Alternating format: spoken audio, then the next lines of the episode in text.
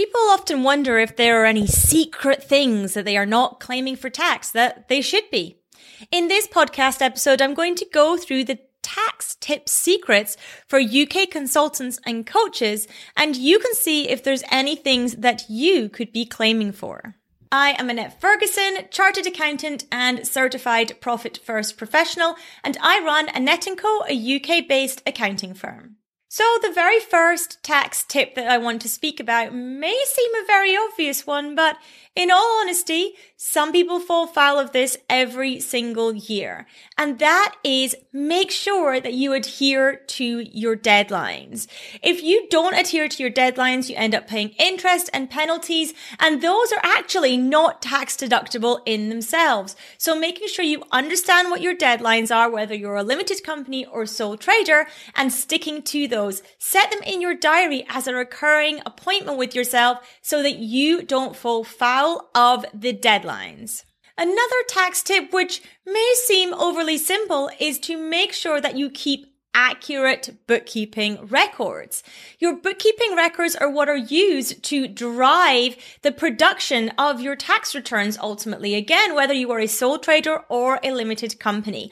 It is not only a legal requirement to keep your bookkeeping records up to date, but it also makes so much sense from a tax perspective because you are able to sense check things as you go along and you can make sure that you have all those costs that you have in your records so that you're not overpaying on taxes by under declaring expenses in your business. And make sure that you claim for any allowances that you are entitled to. From a personal tax perspective, there will be things like your personal allowance, the tax free amount that everyone gets annually. But there are also things like marriage allowance, which, for example, lets you share your personal allowance with a partner, meaning that you can take some of their personal allowance if you, for example, are in a higher tax bracket, meaning ultimately you end up paying less tax and it may not impact their tax position at all. You can save up to about 20% of the allowance transferred. So it's a great way to save tax as a family. If you have significant capital gains, making use of your capital gains allowance.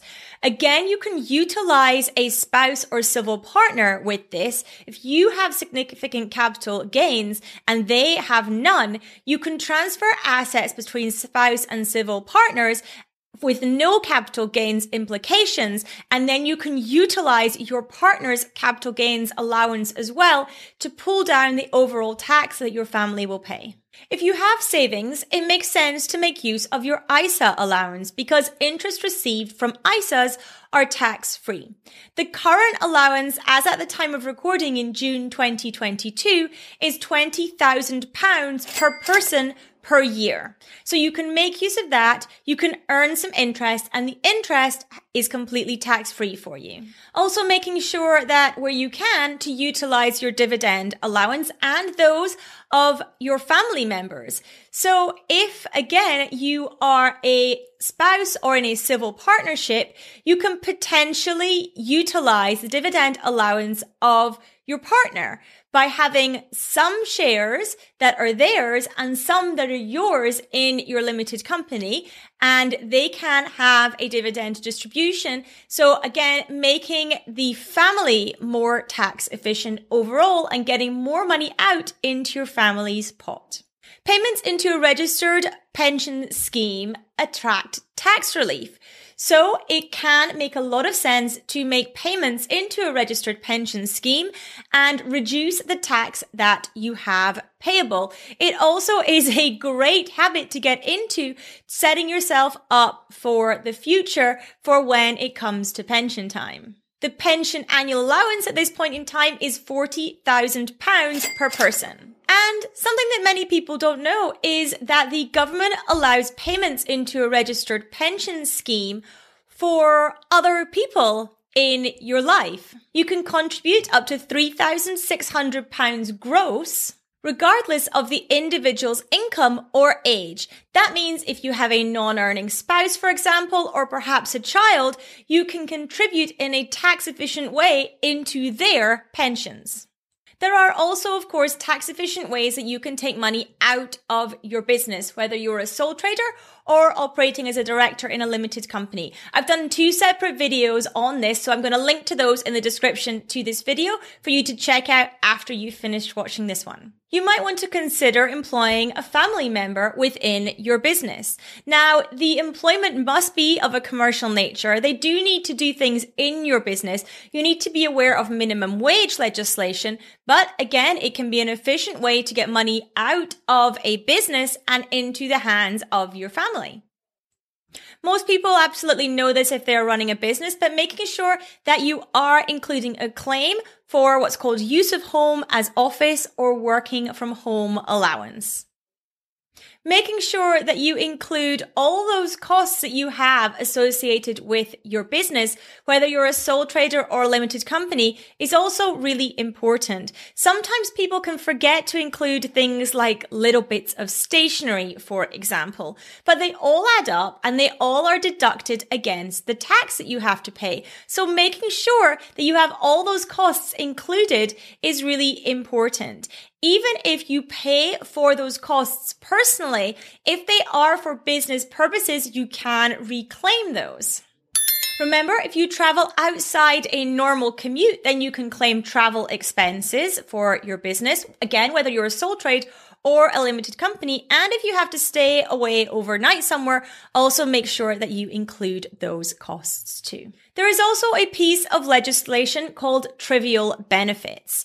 This is applicable to you if you are an employee of your own limited company. Sorry, this one doesn't exist for sole traders, but this is for employees of their own limited company. And for you, you can get a little bit more out your business completely tax free. In fact, up to an additional £300 a year using the trivial benefits legislation. What this legislation says is that you don't pay tax or national insurance. Basically, this is not treated as a benefit in kind if the following applies. There is a benefit for the employee. In this case, you as a director. It does not cost more than £50. It isn't cash or a cash voucher. It's not a reward for work performed and it is not a contractual obligation. Where these four things exist, you can claim a trivial benefit. And for the director of a limited company with less than five shareholders, you can do this multiple times a year up to the value of £300, although each individual spend must be £50 or less. And finally, making sure that you claim capital allowances on the assets purchased for your business. Again, this is applicable whether you're a sole trader or whether you're running a limited company. For example, we currently now have the 130% super deduction. That is valid from the 1st of April 2021 to the 30th of March 2023. And that means that you can actually claim more than the costs of the asset purchase for tax purposes. So it's a massive win when it comes to your tax return. It basically allows companies to cut their tax by 25 pence for every pound they invest. Now, if you are struggling with the accounting or tax stuff for your business, then do reach out to me at yt at annetteandco.co.uk. I would love to help. Thank you so much for tuning in today. I hope you got lots of value from this episode. Now, if you're struggling with any accounting things for your business, I'd love to help. Make sure you reach out to me at podcast at annetteandco.co.uk. That's podcast at annetteandco.co.uk and let me know how I can help. Of course, remember to subscribe to this podcast as well. Thanks again.